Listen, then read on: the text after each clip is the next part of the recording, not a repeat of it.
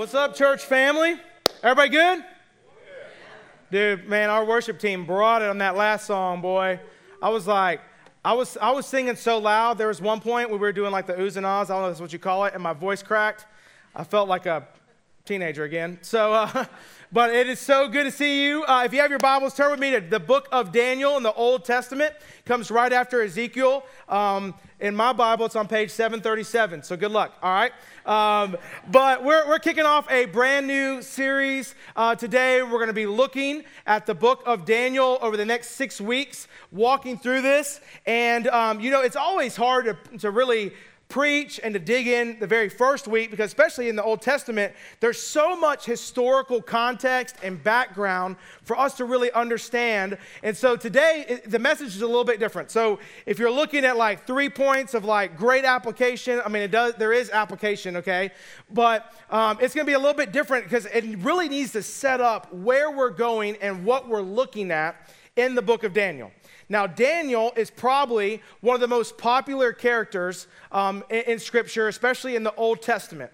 And in the Bible Belt of the South, um, you probably think of, or some of you might, when you hear the name Daniel, you think of Daniel in the lion's den, um, or maybe a, around the fiery furnace of Shadrach, Meshach, and Abednego. Um, some of you on the other spectrum, you might know of some of the prophecy of Daniel. Um, some commentaries or scholars say that the book of Daniel is really kind of the book of Revelation for the Old, Test, uh, Old Testament. It's kind of a book um, of apocalyptic literature, if you will, in some sorts. Um, but um, or maybe some of you, if you're a little bit younger generation, you just think of Veggie Tales, okay? And you think of some Daniel song, you know, um, anything like that. Well, my hope is uh, it's going to be a little bit different because it is a hard message today. It, it, it, can be one that we look at and be like, okay, this is really heavy. Um, it's, it can be discouraging. But I want you to be reminded that even what we're going to look at today, that our hope is something, is in something, or should be as believers, in something much greater than the world that we live in and the things that we encounter, that we believe and we trust in a God who has all things under his control. He is all things, and to him are all things.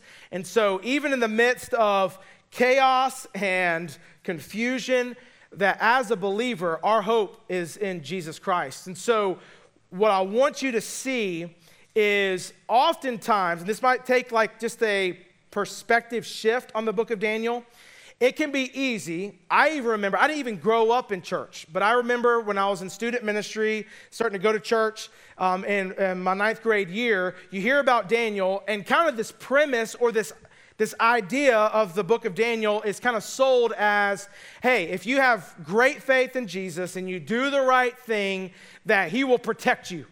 And he is faithful and he'll deliver you from evil and you won't have any harm. That is a false pretense of the book of Daniel and just uh, life as a believer. There's nowhere in Scripture that says if you believe in Jesus, you're going to have an easy, posh, bougie life and not face suffering. You look at Stephen, who was one of the most faithful people in the New Testament, and he was stoned to death. And so that is a false pretense for us to see the adventures of Daniel in the lion's den and be like, God will protect me through everything. That, you know, the fire won't burn me and the lions won't eat me and it's going to be good. That's some prosperity gospel that we don't preach here. And so, what we're going to see over the next six weeks is that Daniel actually is a model and an example of how do we not only survive in a broken, chaotic, messed up world, but how do we thrive? How do we stand? If you are a believer for the things that are of God, how do you not get discouraged and actually grow and mature in your faith? And, and so the next six weeks, I, just, I challenge you not to miss. Uh, I'm going to kind of leave you at a little cliffhanger um, um, this morning but I think it's so important because it's such a great example of the reality that we are in. So there's going to be a lot of context, a lot of background today. But let me set this up. You don't need me to share this with you. We live in a world that has gone nuts, you know? And, and I know there's all kind of definitions, and we could point fingers at a lot of different things. And, but to be honest, we're all a part of the problem. And um, ever since the fall of man in Genesis 3, as sin entered into the world, um, the moral fabric of the culture that we live in and across the world is decaying at breakneck, breakneck speed. Is that right? Okay? It's, it's decaying quickly. Okay, let's just say that. All right? It's going downhill really, really bad. And as much as I love America, and we talked about this last week, that in some ways I have a tendency to feel like America is leading the way in this decay. And something that we see things in life that were once hidden shamefully are now publicly celebrated, or things that were just not talked about um, as taboo are now brought to the surface. And if you don't agree with them, you're narrow minded and intolerant. Or things that were previously unimaginable are now commonplace. And, and I'm not just talking about things that are outside the walls of the church because the culture that we live in, those things do creep in to the walls of the church, where even people who claim Christ and are Christian, um, uh, Christ, uh, walk um, with Christ and are Christ followers, think about this. Our Christian theology, in some regards, has turned to more of just, instead of being based on God's word, it's just a philosophical approach to life just another way. Or even as Christians, that we the, the Enneagram carries more weight and what number we are and the people around us than the Word of God. And that is not a great place to be. And so here we are in this tension of our life that if you are a follower of Jesus, how do we survive and thrive in the brokenness? Now, hear, hear me out. None of us are perfect. We are all broken. We all have mistakes and imperfections and flaws, but yet our hope and our desire that even in that brokenness, that we should all be chasing every single day to be more like Jesus. And so, is that a part of us? Is that all of us? And what we're going to see in the book of Daniel, bring some context, bring some application, is what I want you to see is, as discouraging as it is, is that we are Babylon. We are a culture, a society, and a world that puts other things before God. And so we look at Daniel, and he offers this model that he found a way in one of the most godless environments of how to serve and to stand and to glorify God above all things. So if you have your Bibles, hopefully you're there. Daniel chapter 1. Now, Daniel, the book of Daniel, it, this happens roughly around 600 BC. Um, from beginning to end, the book of Daniel, um, he writes um, and actually, there's parts that Nebuchadnezzar, the king at the time, he actually writes some things in this. But the book of Daniel happens of a time span of about 70 years. All right? And so um, let's read this. We're going to read the first eight verses. Um, actually, not, let me do, uh, I guess, yeah, eight verses together. And then, um, and we'll kind of break it down and kind of talk through some things. And, um, and hopefully, um, you can see where we're going in this series. Chapter 1, verse 1.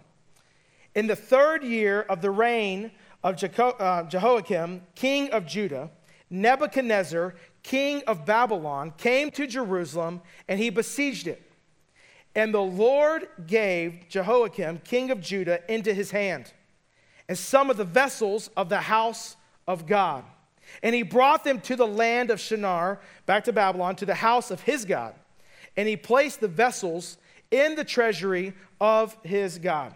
And then the king commanded Ashpenaz, his chief eunuch, to bring some of the people of Israel, both of the royal family and of nobility, youths without blemish, of good appearance, and skillful in all wisdom, endowed with knowledge, understanding learning, and competent to stand in the king's palace, and to teach them the literature and language of the Chaldeans.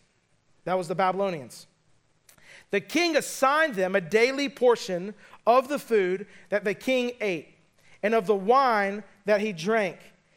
They were to be educated for three years, and at the end of that time, they were to stand before the king. So among these were Daniel, Hananiah, Mishael, and Azariah of the tribe of Judah. And the chief of the eunuchs gave them names. Daniel, he called Belteshazzar. Hananiah, he called Shadrach. Mishael, he called Meshach. And Az, um, Azariah, he called Abednego. Verse 8. But Daniel resolved that he would not defile himself with the king's food or with the wine that he drank. Therefore, he asked the chief of the eunuchs to allow him not to defile himself. All right, let's take a break. We'll come back to the rest of the chapter in just a second. If you're taking notes, the first thing I want you to write down, it'll be on the screen, is that you will be pushed to compromise. So, in the world that we live in, current Babylon, we will be pushed to compromise in our faith.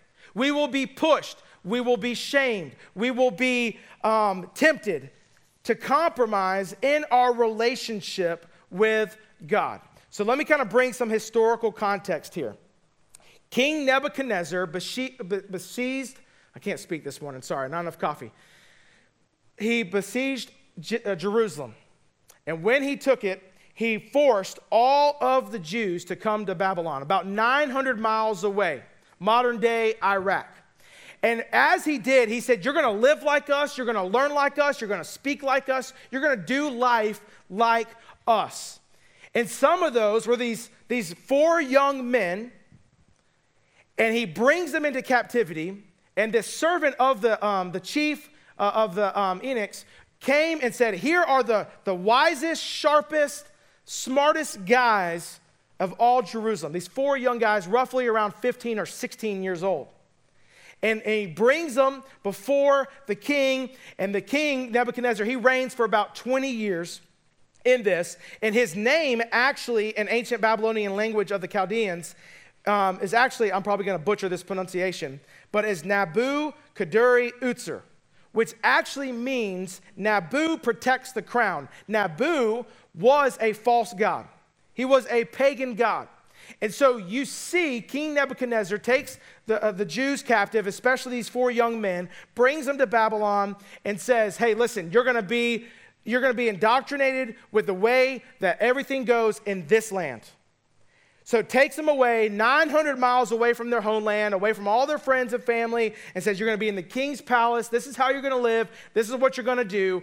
All of these different things. He was pushed to be, um, to be compromised in their faith. But what we see in verse um, 8, it says, Daniel resolved that he would not defile himself with the king's food. So, Daniel, in the midst of this crazy chaos and culture coming in, he could have said, My head's gonna be on a platter, but yet he says, I'm gonna stand firm. Even though I'm pushed and tempted to live like they did in this godless environment, I'm gonna stand for my customs and the God that I serve. And he resolves not to bend into that temptation in this new environment. And here's where it applies to you and I in so many different ways. Every single one of us will be and are confronted with an ever pressing temptation to become just like our culture wants us to become. Every day at your jobs, even in your families, on TV, we see this pressure to become just like the world. And we are faced with the tension every single day. Are we going to be the world's or are we going to be the Lord's? Are we going to be more loyal to a world that is broken and lost and confused? Or are we going to be loyal to Jesus? Who shapes us, who influences us, who directs our paths in this? And Daniel, he says, under conviction, and it, he wanted to honor and please God over the temptation of fear and to please man. And the, the hard reality is for each of us, and I'm not exempt from this either, is that it's easy to get seduced by our culture. It's easy to say, hey, if you do this, you'll be successful. If you have this, you'll be liked. If you wear this, you'll fit in. If you have this many friends, if you do th- you buy this house and you drive this car and you do this as a career, if this is how you parent, your kids will like you, they'll be your friend, and you'll be the best parent in the all these different things. This is a domino effect. And and here's the problem is that when Christians end up compromising, acting like the world, talking like the world, uh, and there's no difference, we render ourselves ineffective to changing and drawing people to the kingdom of God. When we look and act like everybody else, why would anybody want to become a Christian? Why would anybody want to worship the God? We talk about life change and, and we celebrate baptism, but there is no difference. Why would anybody want to follow that? God calls us to stand up for truth. That's what Daniel does. And this one verse is so powerful that he resists the cultural pull and says, I'm not going to compromise. And here, here's just a note, just so I can be thinking the beauty of Daniel is that he lived in Babylon, but he never allowed Babylon to live in him. He said, I'm going to live for God, and God's going to live in me. And while I might be in this world, I'm not going to be of this world. And what I love about the book of Daniel, from beginning to end, in the 70 year time frame, from the age of 15 to when he's drawing Social Security in Babylon, you know, he is faithful to God. He does not compromise. You're going to see us unpack that in the weeks ahead. Even when this pool is so great, he never wavered. He was faithful. And this is just the tip of the iceberg of what we're going to see in Daniel's life. And so, you and I, the reality is we're going to be pushed to compromise in our life. The second point, and there, there's a lot to this to unpack, but the progression is, is that compromise will push you to commit to what doesn't matter. When you compromise in your faith, when you compromise in the Word of God and you let things creep in, you begin to justify sin. And it is a domino effect that then what, be, what happens is that you begin to commit to things that have absolutely no eternal value, no eternal impact, outside of heaven that you just think that you kind of have this narrow mind that here on this earth, I'm going to have all this impact, and it's on things that do not matter. Here's what's interesting historically the Babylonians, they defeated the Assyrians, and then they um, sieged Jerusalem. And the Babylonians were different than the Assyrians. If you know anything about history, this is kind of the geek in me. The Assyrians were ruthless, right? They were brutal. And when they came in, this is how they waged war. They would conquer a city, they would rape all the women, they would make all the children slaves, then they would kill all the men. And when they killed all the men, it wasn't just stabbing them in the heart, they would fillet them. And in some commentaries, two different commentaries that I read, that there's been proof that when they fillet them and skin the men, they, they're so brutal, they would use their hide the men's flesh as wallpaper in their homes. Brutal. So you can imagine as the Babylonians come in, the Jews are like, oh gosh, not again. But the Babylonians were a little bit different, a lot different. While I'm sure there was some, some brutality, their main tactic was seduction. They said, okay, if we get them into the, the land of Babylon, they'll love this place. They'll start to talk like us and look like us. They'll be so seduced by what we have to offer and the gods that we worship and, and the plethora of the food and the way the, the buildings are structured and everything that there's no way that they would turn away from this. Even the ones who are pushed out of their homeland, they'll come and say, There's no way I'm going back. They would seduce individuals. So much so, they, they um, redirected the Euphrates River to form really a moat around Babylon so it would produce incredible palm trees and plants and vegetation and all those things. Then they redirected it as well to go throughout the city of Babylon for farming, but also to feed this huge pyramid like structure called a ziggurat that is like has different terraces. You probably have seen this in your books or maybe you remember it from school. And every level of this pyramid like structure had beautiful plants and gardens. You probably have heard of the Hanging Gardens of Babylon, one of the seven ancient wonders of the world. Beautiful place. And their hope was that people would come to Babylon, they would see it.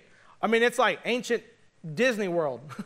they like smell the cotton candy and the popcorn. And you see the guy wearing the shirt says, I'm here for the treats, you know? That'd be me, all right?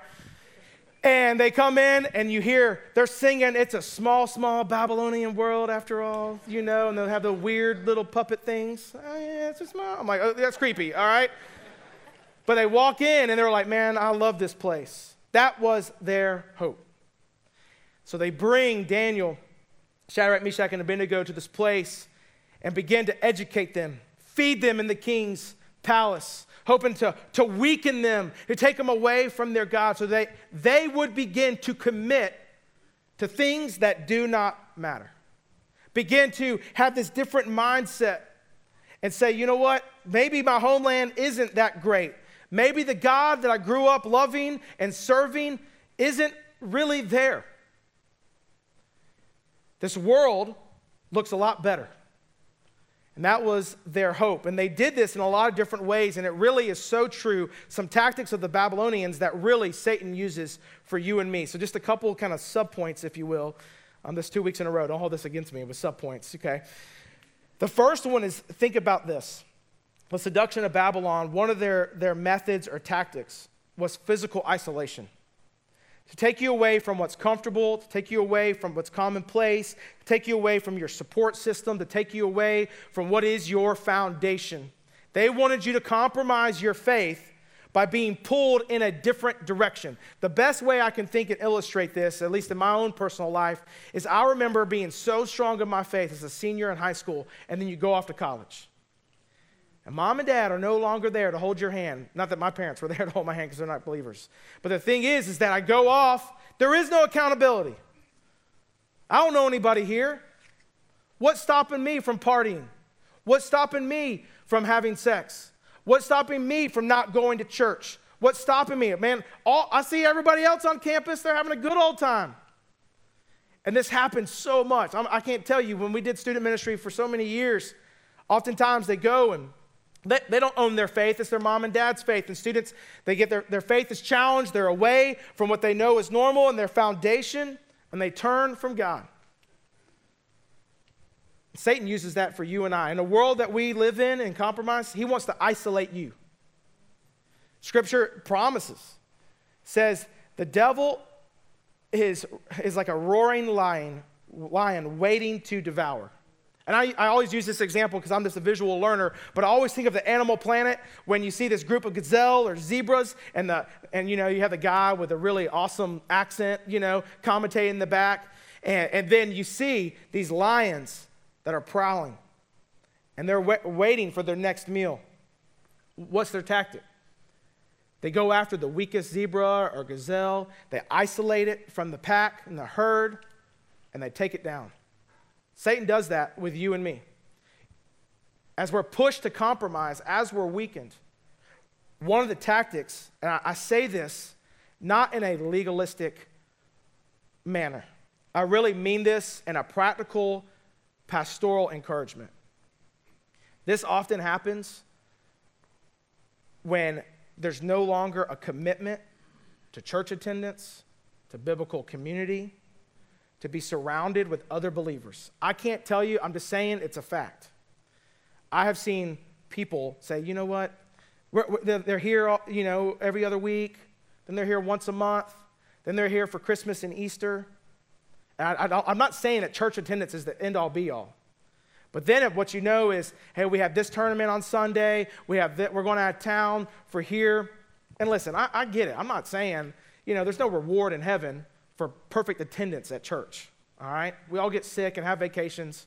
But what I'm saying is it needs to be a priority because oftentimes that's how it starts and people walk away from any kind of relationship with Jesus.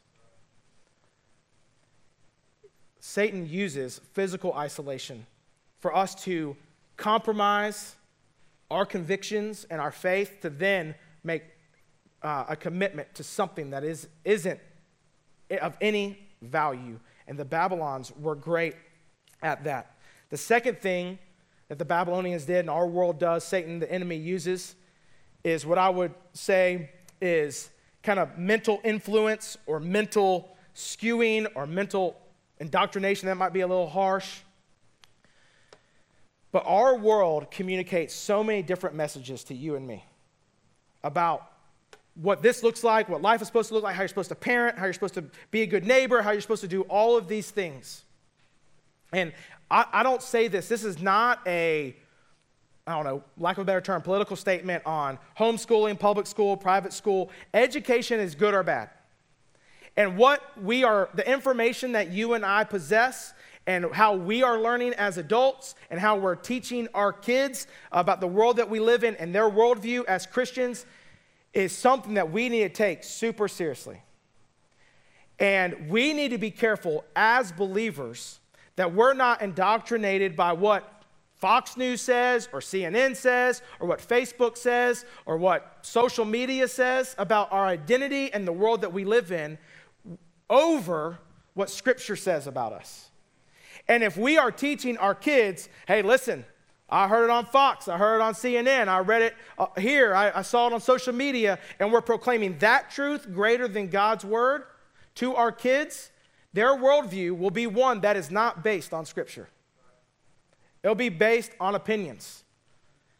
And I don't care what, which way you, you like or whatever, they're all, they're all skewed and have all kind of agendas. They're news outlets, they're of the world. Sound like a grumpy old man right now. but that's all right. You know, I'm like, I'll tell you the news. Stop getting your news from Facebook, kids. It's of the devil, you know. but we have to be careful, all right? The greatest truth that we should be educating and, and information that we should be sharing is who God is and that standard of truth. And Daniel understood that even in the midst of a crazy society, the greatest thing that he had learned is who God is. And here's the third, in closing, is that Babylon did this, our world, our enemy does this as a tactic to seduce us is identity alteration. Now, this happens in two ways, and we see this, and I gotta go really quick. I was joking with the teaching team. I feel like this is like a one hour message, okay? Um, Here's how they worked. So, if you noticed, the very first thing that happens um, at the, um, uh, in verse 6 and 7 is that the chief of eunuchs changes their names. Now, think about this in culture. In culture, all around the world, names are really, really important.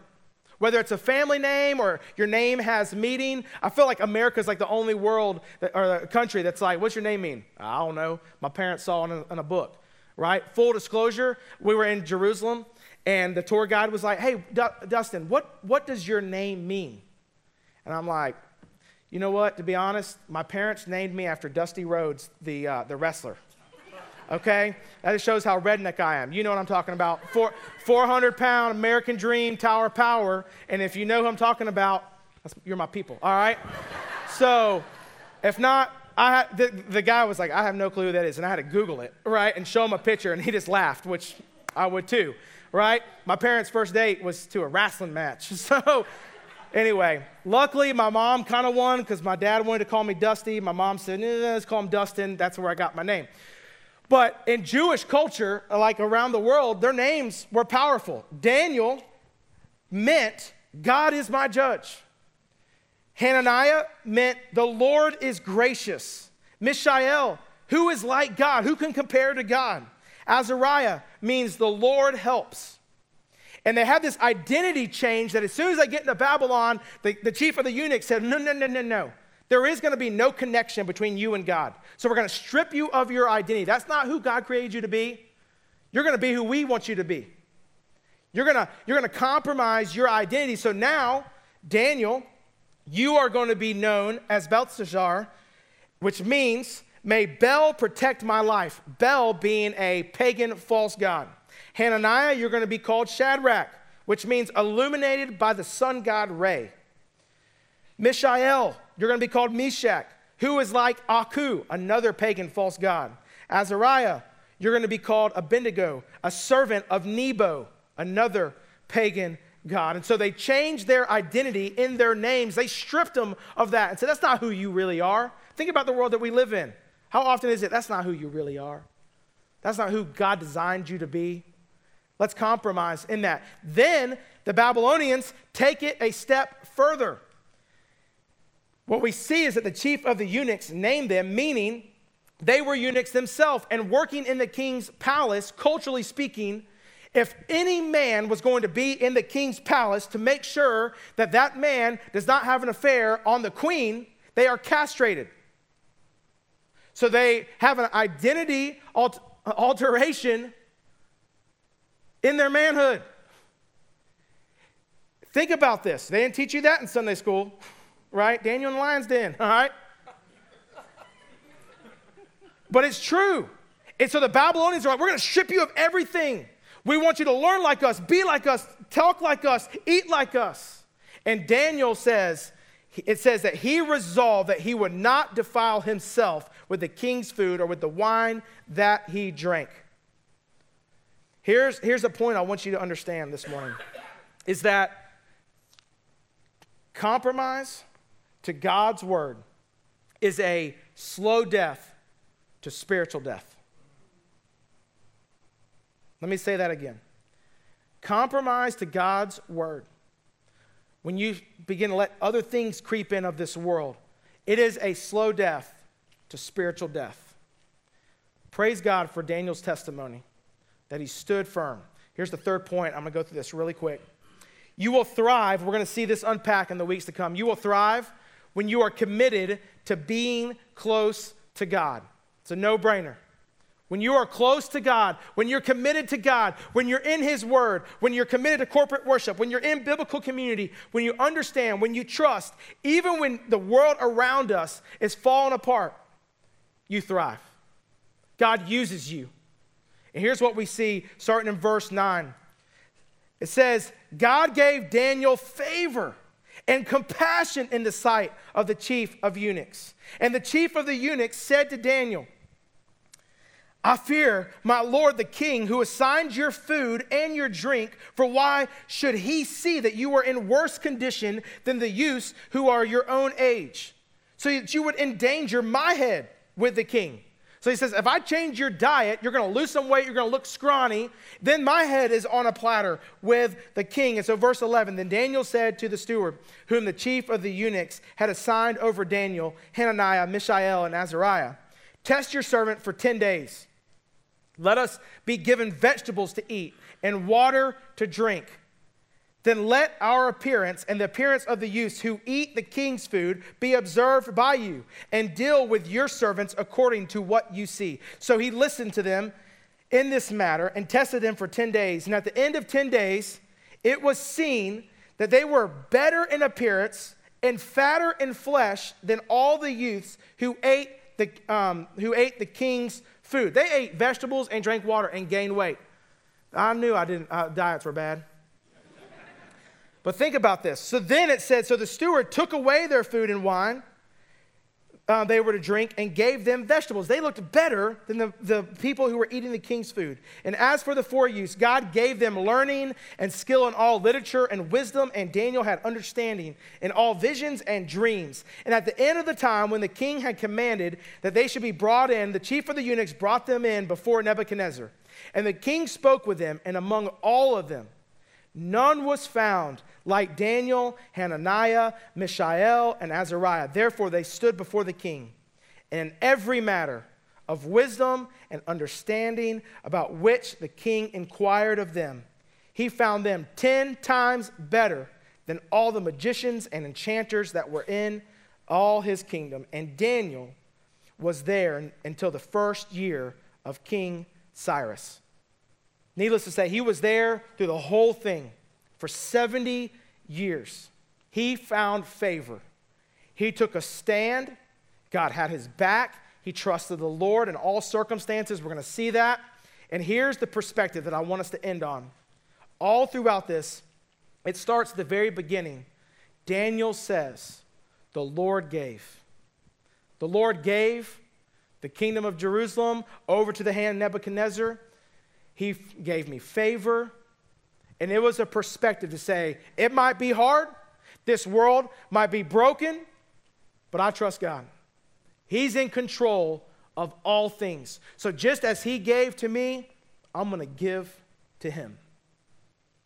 So that's my challenge to you this morning. Do you trust God enough that no matter what you're going through right now, no matter how you look at our world and say, man, ah, this is hard, do you trust God with all things? Or have you compromised your faith, even just a little? Evaluate, reflect. Let's pray together. Father,